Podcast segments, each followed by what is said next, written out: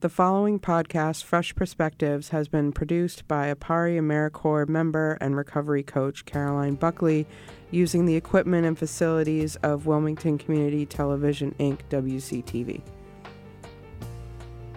Welcome to the first episode of Fresh Perspectives podcast with your host, Caroline Buckley, from the Wilmington Substance Abuse Coalition in Wilmington, Mass. Um, over the next few months, I'm going to be discussing various recovery and addiction related topics, including different pathways to treatment, helpful resources, facts on the disease of addiction, and guest speakers from the industry who work in the field to share their expertise. Uh, but in this episode, I would like to introduce myself so you listeners can get to know me better by sharing my story and how I overcame my addiction. Uh, so, again, my name is Caroline, and uh, I have been sober from drugs and alcohol and all other mind altering substances since uh, June 24th, 2011. And, um, you know, I can say that I didn't get sober right away, it wasn't a one and done type deal. You know, it took me a while to finally um, get recovery. And, uh, you know, everybody has their own pathway to recovery. In my experience, um, I came from, you know, a 12 step background. I have a 12 step recovery solution that I practice on a daily basis. Um, but everybody is different. So, um, you know, I can kind of start with my background and how I grew up. So, I actually grew up in uh, Reading, Massachusetts, and I came from a really good home, good family. Um, you know, there wasn't really anything in my life that happened that made me, uh, you know, pick up a drink or a drug or, or made me, I guess, an addict. Um, you know, some people, you know, really talk about like the genetics of the disease of addiction. And, you know, I, I believe that to a certain degree um, because there was some alcoholism in my father's side of the family. Um, but for the most part, I was the black sheep in my family. You know, no one that I know in my immediate family or, you know, close on my mom's side or dad's side is an addict or an alcoholic. Um, you know, the only person that I knew that was close to me was my grandfather. Um, and God rest his soul, he passed away a few years ago. Um, but, you know, I can say that um, being an addict today or in a, an addict in recovery today is um, actually a blessing in my life. Before I used to think it was a curse, and now I believe it is a blessing um, because I have an awareness in my life today that um, is amazing, and I get to help people on a daily basis. So I myself work in the field. Um, I work in um, treatment for alcoholism and addiction and other, you know, mental health issues and co occurring disorders. And, um, you know, I've worked in the field for about five years now, and I've been sober for almost eight years. Um, so, you know, I guess going back to like my childhood or my upbringing, you know, like I was always a really shy person uh, you know, never really um, was outgoing. You know, I, I kind of dabbled in sports and extracurricular activities, but never really felt that I was good at them. So I kind of quit while I was ahead. You know, like my life was run on fear for almost my whole entire life. And, uh, you know, once I hit high school, um, again, I, I considered myself like a goody two shoes, got really good grades, um, you know, kind of did what I was supposed to do to kind of like fall in line with other people.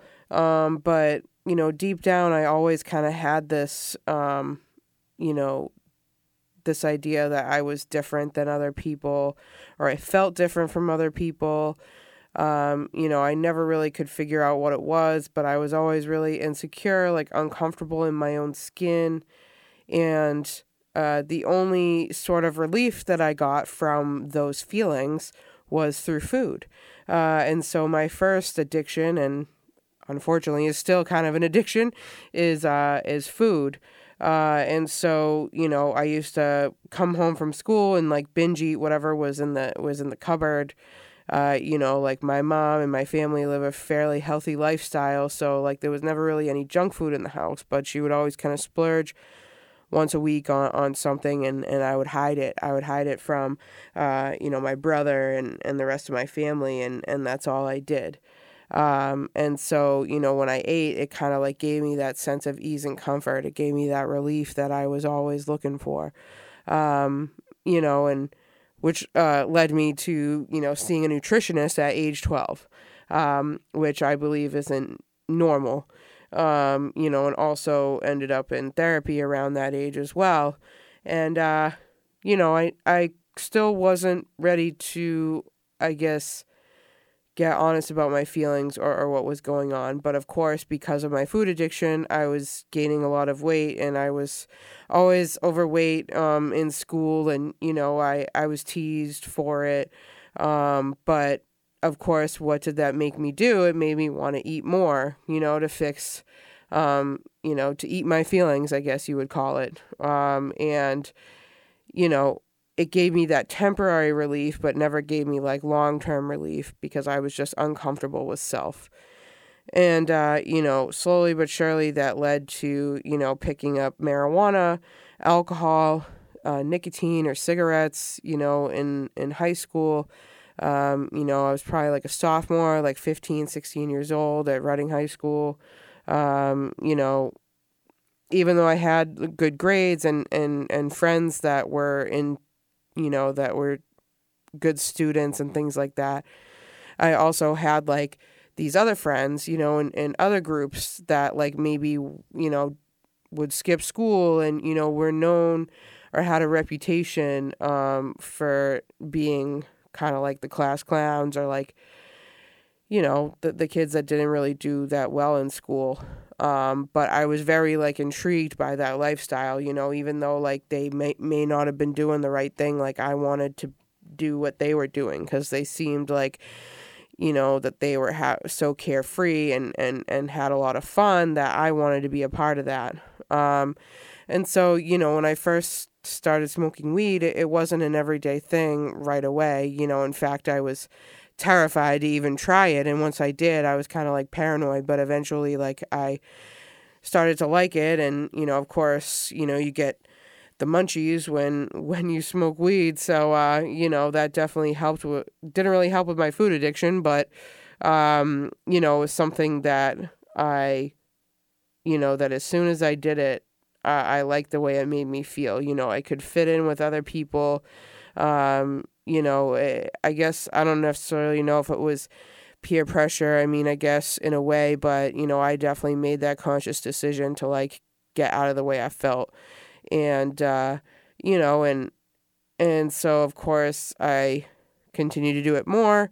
Um, like I said, you know, I I really um had a lot of fear growing up. So, like, I didn't want people to know I was doing it. Definitely didn't want my family to know um, because I was kind of setting an example for myself that I was like this really good kid. And, um, you know, so it, it, it didn't really start to escalate until probably like my second semester of senior year of high school. Like, that's when I really just like stopped caring. You know, at that point, like I had gotten the good grades, I had gotten into the good school. You know, I was going to a private four year college in Boston.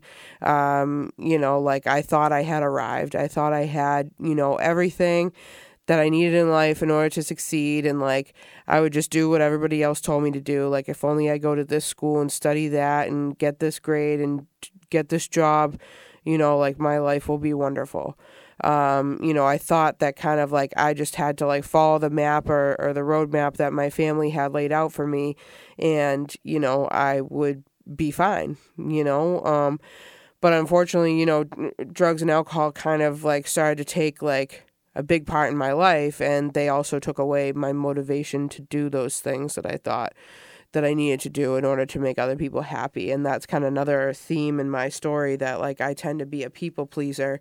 Um, you know, I tend to want to make other people happy, which in fact is kind of another form of addiction called codependency. Um, so, you know, so I started um, smoking weed pretty regularly, you know, drinking. Um, eventually, like once I actually graduated high school, I was getting drunk almost every day or drinking every day, um, smoking weed, you know, trying different, um, you know, pills and cocaine and essentially anything that you put in front of me, like I would try. Like if somebody told me it was going to make me feel good or, or make me feel better than, than I did about myself, then I would do it in a heartbeat, no questions asked. Uh, you know, and so, um, of course, like the friends that I surrounded myself with, like, were the ones that were partying and doing drugs and, and drinking all the time, you know, and all my like good friends from high school, I kind of said, see you later, you know, like I didn't really pay any mind to them. Um, I kind of started doing my own thing.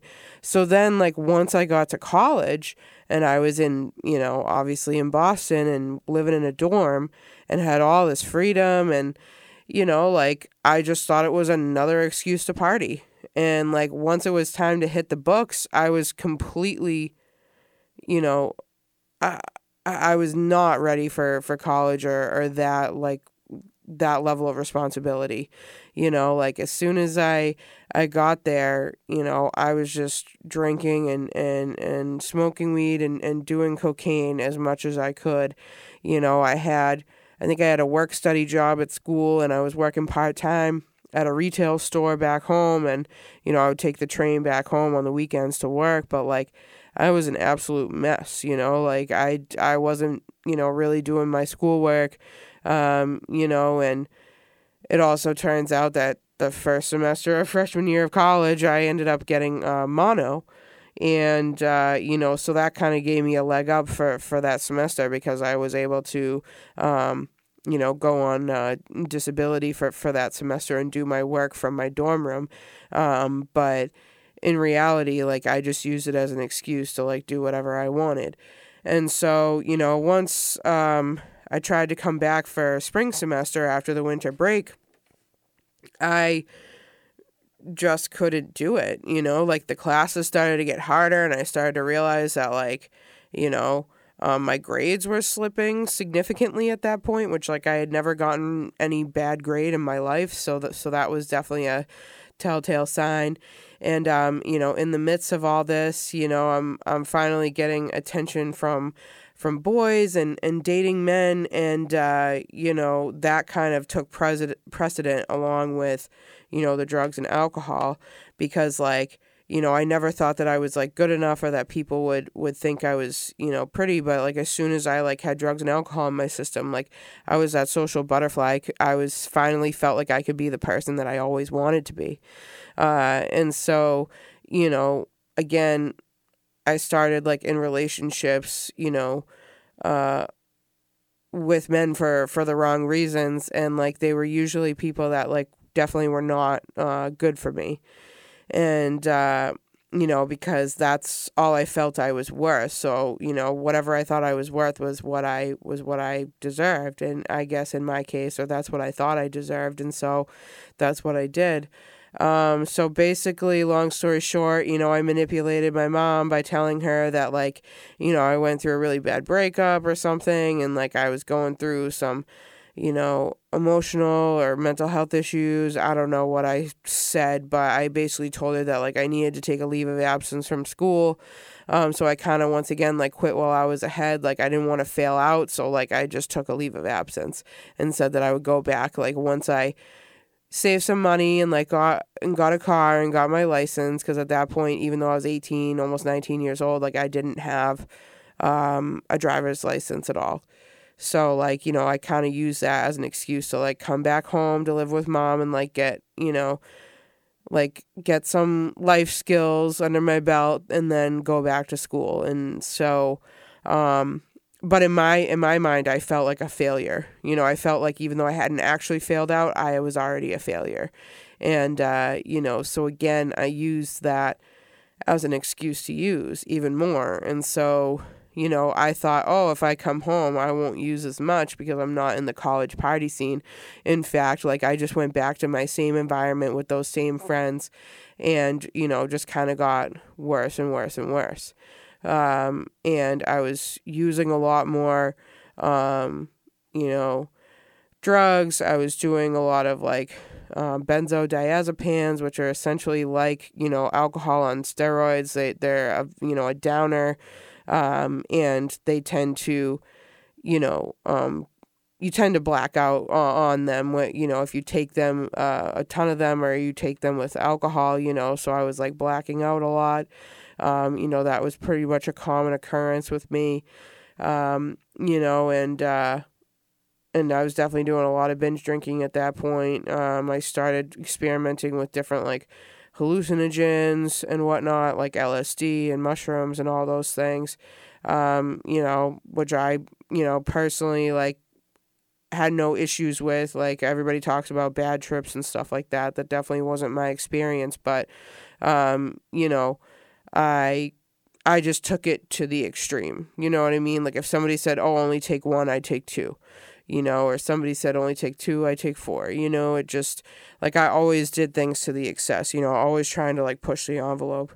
And so, um, anyway, like this started just like various different relationships with men for like the wrong reasons, whether it was, you know, um, for, you know, drugs or money or a ride or, or you name it, you know, and then, um, but on the flip side, even though like I use people in relationships, people always use me and it was kind of like this constant battle, you know, and uh and then it kind of got to the point where I was, you know, um dating guys that were like in and out of jail and like had uh, were like career criminals. And uh you know, at that point that that was really like at that point was kind of an all-time low you know um just doing things that i wouldn't normally do you know starting to like you know, compromise my morals and values for the next drink or the next drug or the next, um, you know, boyfriend or whatever, um, you know.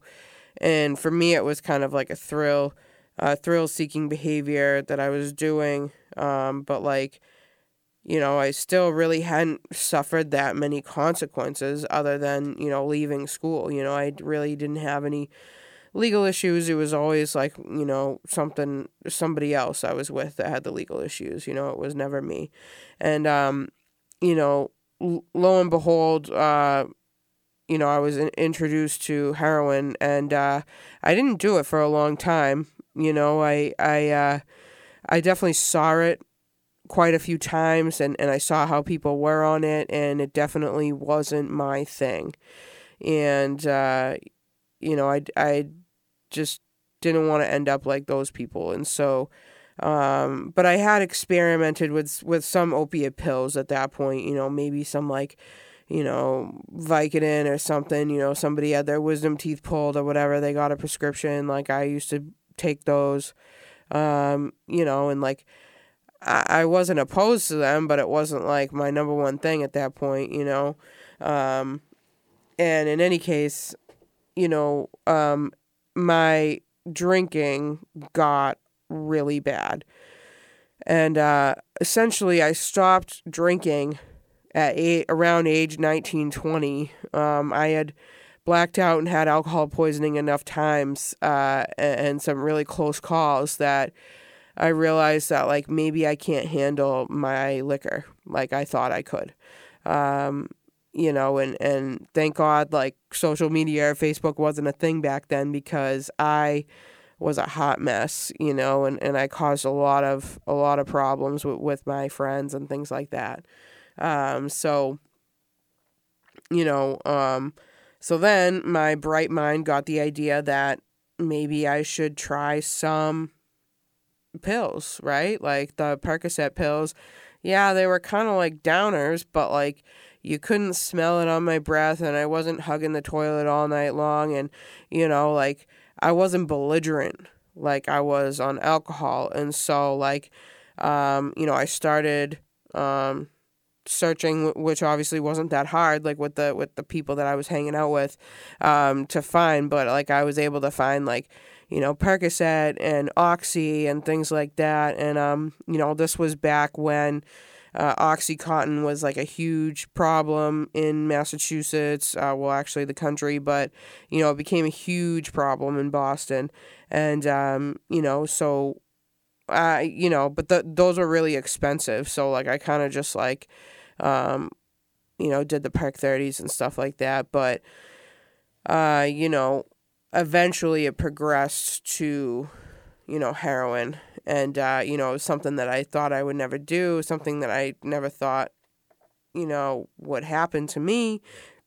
I always thought those other people, those people just can't handle it. Like they just, you know, they're just not strong enough or they got hooked on it. I'm not going to get hooked on it. I'm just going to, you know, use it on the weekends or something. I don't know. I was so delusional like that. I literally believed myself. And so um basically like I I thought that I was smarter than everybody else and that I had, you know, found the trick to the game and thought that, you know, well everybody's wasting all their money on these perks and oxys, like I'm just going to go straight to you know, heroin because it's cheaper and you get just as much of a high off of it. Um, you know, mind you, this was back when heroin was not laced with fentanyl. Um, but in any case, it was still just as dangerous, in my opinion. Um, because you really just don't know. It's not like I had a drug test kit that I could test exactly what I was getting every bag. Um, and so, you know, the the first time that I did it, I, I you know, I sniffed it and uh, and and I fell in love uh, immediately. You know, like as soon as I did it, even though I got sick, I was vomiting. Like I got so high um, that I thought, wow, like this. If I can just do this the every day for the rest of my life, I'll be okay right? Like all those fears, doubts, insecurities just completely vanished.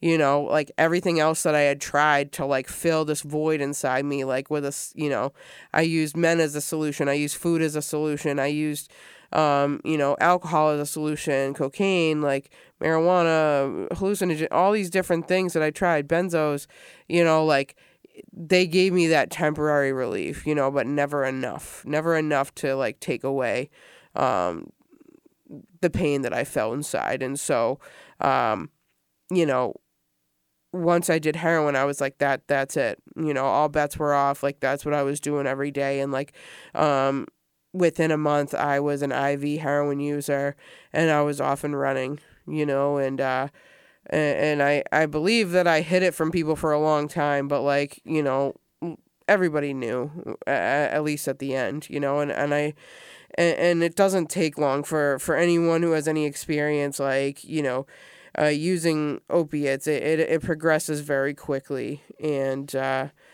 you know so i think i was probably like 20 or 21 when i entered my first detox program. It definitely wasn't my idea you know um, at that point, I tricked myself into believing that like I didn't really have a bad habit at that point, which I mean maybe I didn't, um, but you know I was obviously starting to have withdrawal symptoms, um, but was kind of in denial of it and thought that I was still able to control it, and so I went to a detox and I was absolutely horrified. You know, like I came from a really good town, from a really good family. You know, I felt like I was in this detox with all these, you know, degenerates and like people that were like in and out of jail and just street people. And, you know, I thought I was better than and, and that I wasn't like them, you know, and so like um, I only stayed at the detox three days, which typical length of stay for a detox is five to seven days, depending on the substance that you're coming off of. Um, but you know, I I left because I was I did not I felt like I did not belong there, and uh, you know, and and also it was my first uh, experience with methadone, uh, which is what they give you to you know come off of uh, heroin um, well, it's not used as much nowadays, but um, you know, m- you've probably most heard about like Suboxone and and things like that. But in any case, you know, I I took the methadone and I was even more high than I was on the other stuff I was doing. You know, and then like they tapered me down the next day, and I was violently ill and it was awful, you know, and I said, I'm never going to do this again. Like, you know, like, and I told my mom I was never going to do it again. And, you know, I would come home and I would go to like, um, like recovery meetings or AA meetings or whatever she wanted me to do, like just as long as I could come home. Um, and, uh, you know, she agreed to it as long as I went to like to this outpatient program. And I went to this outpatient program, I think it was in Woburn, um, and, you know, for some people, like outpatient is a really good resource. You know, I think for anyone who's never tried it, like go for it. Um, maybe just I wasn't ready or it wasn't the right time for me. Uh, but, you know, my experience in, in outpatient, or they call it IOP, intensive outpatient program, I did it at nighttime for like a few nights a week. Um, I just met people to use with and get high with, you know, and like I met new connects and, and, and people who weren't really serious about their recovery. But at that point, I was trying to do the right thing, you know, and in my opinion, I was doing the, uh, what I call the marijuana maintenance program, uh, which is, you know, just smoking weed and, and not doing anything else. No drinking, no hard drugs, none of it. Um, and I did that successfully for about three months um, before I finally gave in because like it was almost like I had this itch inside of me that like you know nothing was enough you know like no amount of alcohol or drugs or anything could compare to like being on you know being on heroin and uh, you know and eventually I went back and um, at that point I really wasn't I don't remember, but I, I don't think I was really holding down a steady job. Like I think the the longest steady job I had was like at Dunkin' Donuts in in Reading Square, um, on Main Street, and uh, you know I think I was there for like nine months. I, I can't remember, but you know I was getting uh, getting high at work too. So, um, but in any case, um, you know, I was like essentially like committing crimes and and stealing uh, to support my habit, um, and I was stealing with a, you know a few other people, um, and basically, you know, when I would steal or boost from stores and things like that, um, you know, I would use whatever money I could get um, from the merchandise that I that you know I pawned or whatever. I'd use the money to um, for drugs, uh, for you know, gas money, for a hotel, you know, for a place to stay, you know, you name it. Um, and and I did that for like almost two years straight. And uh, you know, I I I thought that I was pretty good at it because I was like, well, I, I only got caught like three times, so I guess that's not bad because I've done it so many times. At that point, only getting caught three times wasn't even an issue. Um, but I did get arrested once for shoplifting, and you know, um, I ended up. It just so happened that I was. I think I was in Malden, and uh, wherever, whatever store it was in Malden, I um, I stole from a store that was like directly across the street from the police station. So that was silly. But um, anyway, you know, um, my mom thought she was teaching me a lesson and she made me um, stay you know she wouldn't pay my bail because of course like at that point like there was no no one else in my life that was going to pay my $40 bail um, no one was gonna come and, and get me. You know, like I had I had burned a lot of bridges at that point. Not all bridges, but most bridges at that point. And so no one really wanted anything to do with me um, because I really just stole from everyone who, who loved me or or cared about me or shared the same last name as me. And uh, you know, so my mom thought she was teaching me a lesson by, you know, leaving me in, in jail for, for the night. And uh, you know, I was going into precipitating withdrawal. And so, you know, basically I like, I smashed my head off of the, the cement wall in, in the prison um, just to be able to like essentially knock myself out to like go to sleep. And uh, the next morning had to go to court and just looked an absolute mess. But in any case, you know, I kind of just got out of that with like a slap on the wrist because that was like really my first legal offense. Um, you know, in, in my opinion, or I, thought at the time it wasn't that bad. Uh, you know, so like the things that, you know, I thought were unacceptable right? Like you, we all know what right, right from wrong is. Um, so the things that I used to think were unacceptable became acceptable to me, um, and so that was acceptable to me. You know, spending a night in jail that became acceptable. Um, you know, not having um, a steady job that was acceptable to me because as long as I can use the way I want to, I don't care. Um, you know, not going to family functions and and spending time with uh, my family became acceptable to me. Uh, you know, so many other things. You know, I I never ended up going back to college. By the way, you know, I said I was only going to take like a semester or two off, and like I just never went back. And um, you know, it it it just got worse from there. You know, uh, eventually, long story short, eventually I ended up homeless uh, in Beverly, of all places. Um, and I remember s- sitting on a park bench, um, homeless, again, accepting that accepting that I was sleeping on a park bench and that was okay because it was the summer, so that's normal. Um, but in any case, I remember, you know, having this kind of I don't know if it was like epiphany or what, but like I had this um just horrible feeling, you know, that like um the drugs or heroin that became my solution to life stopped working. Um and that was a scary thought, you know, that like this thing that I thought that was going to fix me that that made me um feel, you know, like the best version of myself um you know, became the worst part of me and the worst thing in my life. Uh, and so, you know, I, I remember just having this eh, kind of impending doom moment where like I was realizing that there was no there was not enough heroin in the world to like get me out of the way I felt. And uh you know, and that's when I realized like I was screwed. Um that you know, I was like stuck in this vicious cycle of addiction and I'd never be able to break it and my life was over basically. You know, that like it became a regular occurrence for me to like think about like not being alive anymore. You know, I think I was too much of a wuss to actually like go through with it or like do anything like that, but like I definitely thought about it every morning. You know, every morning that I woke up, you know, whether I was withdrawing or just, you know, realizing that I had to continue to live my life the way it was going and like it wasn't going anywhere. And so um eventually I ended up in uh, a detox again.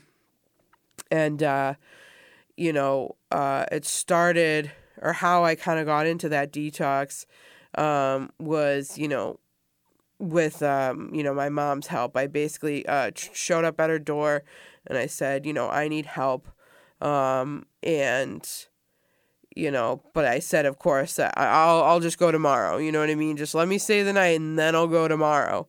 And uh, my mom had started going to these like self help groups or these like Al Anon meetings, um, you know, kind of for families that have like an addict or an alcoholic in their family um, that they're kind of struggling with. And uh, she basically told me that I wasn't welcome home, that I couldn't stay there, you know, that like if I tried anything, she would call the police. Um, but she said, you know, if you want help, I'll bring you to a detox tonight. Like, let's do it. And so, like, I reluctantly said yes. And, um, you know, at that point, I had no intention of really being sober, but I just wa- didn't want to be homeless anymore. And so I went to, um, went to a detox down on the Cape. And, um, you know, after that detox, I was like, okay, like I'm feeling better, like time to go home. And, um, you know, I was so mad at first, but like, thank God my family held a boundary and said, like, no, like, we're not letting you come back um, if you don't go to further treatment. So, um, I really had no choice, and I went to a further, you know, treatment program, like a rehab. I did that for a while, um, for about 28 days.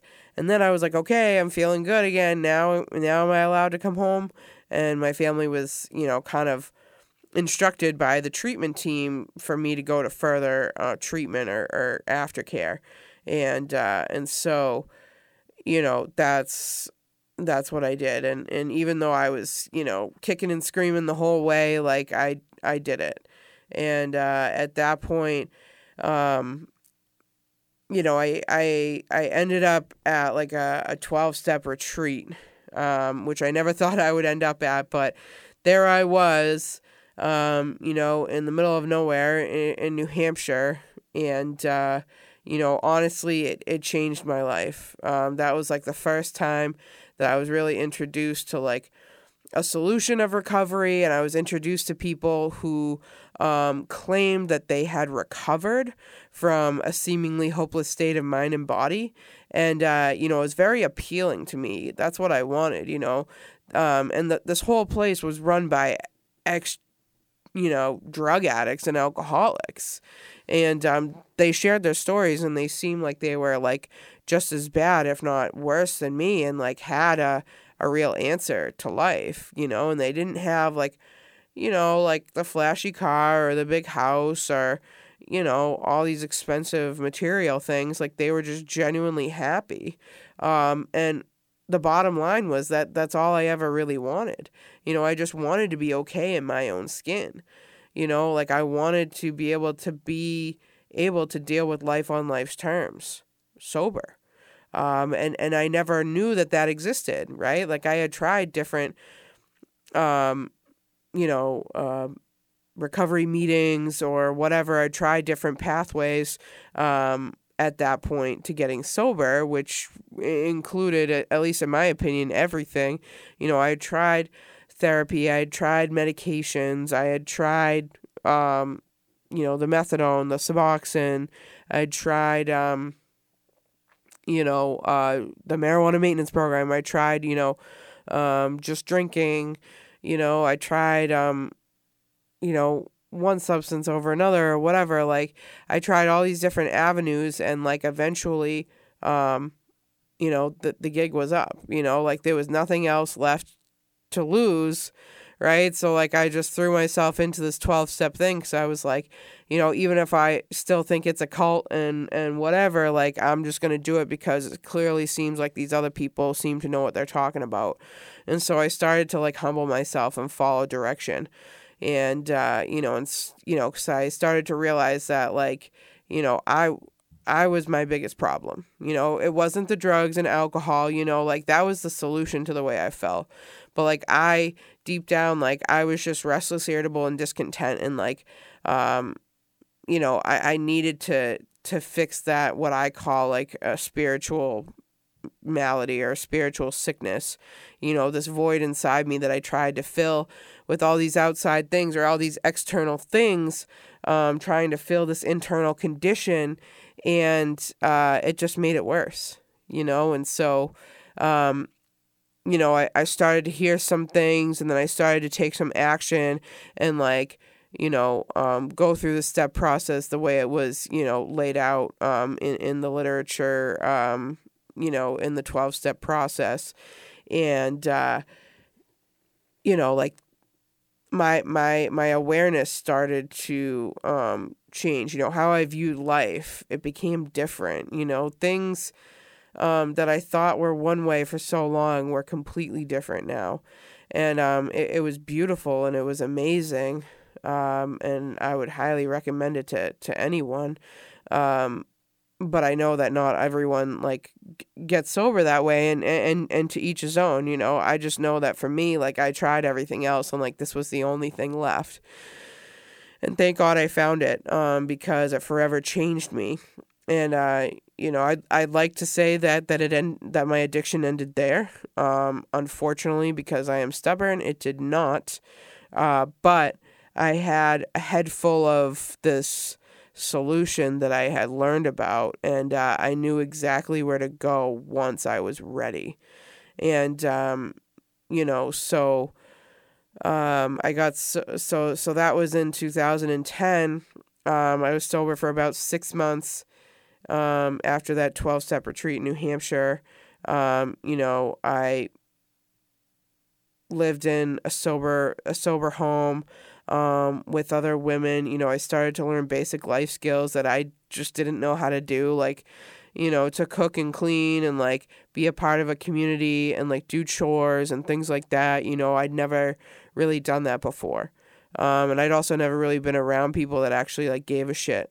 Um, and so that was that was a great experience. And then um, giving back and like um, telling people my story like I am now, and uh, you know that was definitely very beneficial to me.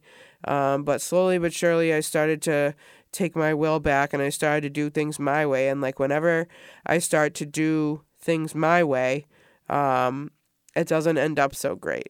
You know, like once I stop taking suggestions and start, you know, basically trying to run the show, um, it I, I, I end up honestly like be- best case scenario like I end up back in treatment, you know. But um, inc- you know, but for some people it, it ends in in jail or, or death, um, and so and that's kind of like where I was headed.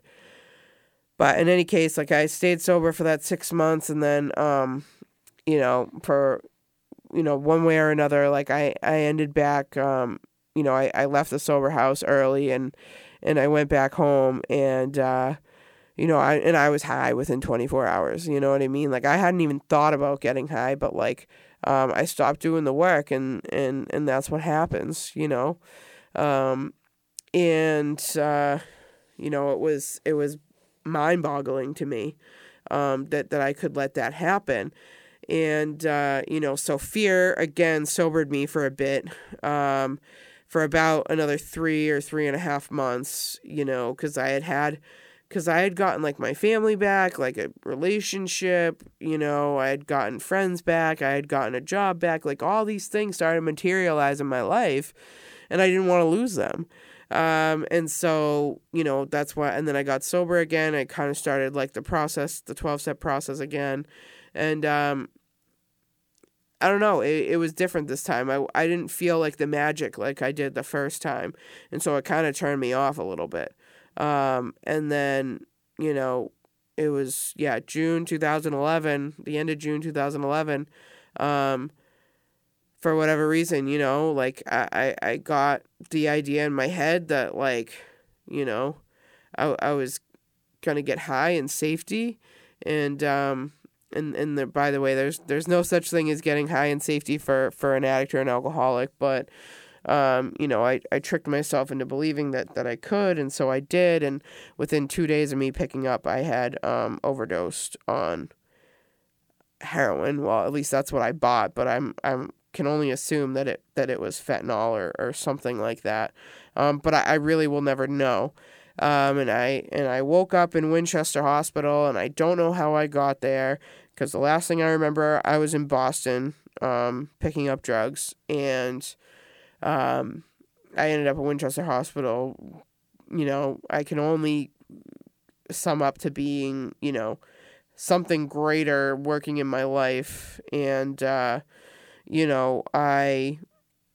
I woke up in the hospital. Um, I guess I had fallen down. I had I had stitches um, in my face, and uh, you know it was painful. And the nurses told me that I was revived with Narcan. Uh, on three with three separate doses, um, and this was Narcan IV. Um, you know, which is obviously a lot stronger than you know nasal, which is what most people are are trained on nowadays um, out in the out in the public. Um, but but I was treated at the hospital, and and um, you know, and and you would think after a horrific experience like that, you know, it'd make me want to stop. Um, but I still had an idea that like no like you know I still have a job like I still have these things going on like I'm just gonna lie about it like I'm gonna you know call call a cab to pick me up and and you know bring me home and just tell my mom that I got in a car accident. Um, well again you know that's when I realized that God was working through my life because um, when I asked for my phone and my purse the nurses were like, "We you didn't come in here with anything. You were literally like dropped off in a truck, um, and kind of more or less thrown out at the emergency room door. Um, and and we didn't really know what was wrong with you, you know. But um, then we realized what was wrong. Um, so." So I kind of like really had no other choice. Like I I, I didn't have anybody's phone number memorized except for my own mother's. And uh you know, I had no way really of getting out of there. I had no money, no nothing. Um, you know, no way to get my stuff. I didn't even know where it was. Uh, and so, you know, I had the nurse call my mom and told her what happened and uh you know and, and she was devastated you know like i can't even imagine like what getting a call like that um, for a parent is even like because i'm i'm not a parent myself um, but you know now that i'm kind of on the other side of this addiction thing and, and work with you know families and and work with people who are sick and suffering you know like i i can see like how much damage i caused um, but in any case uh, I ended up, you know, going back to that 12 step retreat. Um, you know, I said I would go back to treatment because I, cause I knew, honestly, like deep down, I, I realized that, like, if I used again, I was going to die. You know, that there was no question in my mind that that, that was going to happen. And uh, at, at this point, you know, the uh, I guess the opioid epidemic as we know it today um, wasn't really didn't have a name on it yet. It it wasn't really a um you know, a, a, an epidemic at that point um, in 2011. But, uh, you know, obviously it, it got, you know, uh, national, uh, nationwide publicity like in, in 2013, and, and, and it's gotten progressively worse since then. Um, but, you know, that's kind of like my goal today is to help people, um, especially with, you know, opioid addiction you know get get sober because you know it's it's it's life or death out there you know it's it's no joke. And and I've lost a, a lot of people um to to addiction myself and and I've lost a lot of people you know people that I grew up with uh, in Reading you know um you know the 2007 hockey team like a lot of those guys um you know god rest their souls um you know just a lot of people that um whether I used with or I grew up with, you know, it's it's it's terrible. You know, I've ha- I've gone to too many wakes and too many funerals, and uh, you know, so I, I really want to be a part of the solution now.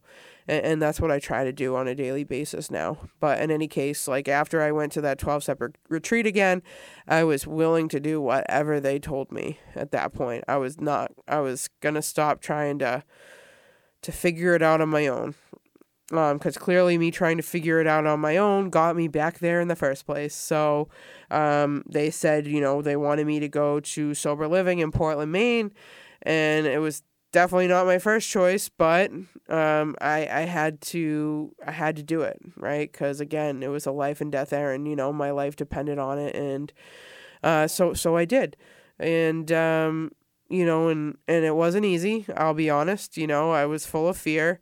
Um, I was in a new place in a new environment with new people. Um, but I mean, the alternative, you know, I was I was not willing to go back there, you know, and so, um, so I um, I moved into a sober house, and I lived there uh, for almost a year. Um, you know, definitely things started to change at that point. Uh, you know, I was definitely not really into it for the first few months. But um, eventually I just said, you know, you know what, like, I, I just, th- this is what I need to do. And, um, and, and, and I did, and, you know, and, and I'm forever grateful for my experience there. And, you know, I was able to, um, really work on myself and like being away from, you know, where, where I was well using, but, you know, growing up like i kind of ha- got that space away to like really work on myself and like i got my life back together you know i got a car i got a job i, I went started going back to school um, you know and so anyway you know in, in this this whole time um, you know being there uh, once i uh, and then I, I moved out into my own apartment and, and, and once I kind of built a foundation there, I felt as though I was ready to um, move back home. And uh, I, well, not back home, but, you know, I got another place in, in Massachusetts. And so, um, you know, but now I actually live in New Hampshire, go figure. But, um, you know, I was, I was able to, you know, get get those things back that I thought that I would never be able to get back and uh you know again it's not about those like material things or um any of that you know it was really just more about the way i felt and i continued to do like you know pr- you know practice spiritual principles in my life and like practice healthy coping skills in order to like get through life. And uh, you know, and and it's you know, life isn't easy, you know, like life doesn't always isn't always fair, but like I I don't I haven't felt a genuine reason to like go back to drinking or drugging since then. You know, like there there's nothing that could happen in my life that would make me want to go back. Um, and so, you know, if there's anyone like who has any questions, um, who are wants to to know more, um, you know, I'm gonna be sharing this podcast hopefully soon uh, on Facebook and um, you know on the Wilmington Substance Abuse Coalition uh, Facebook page. And, uh, you know, I'd really love to answer um, some of your questions um, if you have any or any comments. Uh, you know, I'd really appreciate, you know, some positive feedback. And uh, yeah, I will talk to you next time.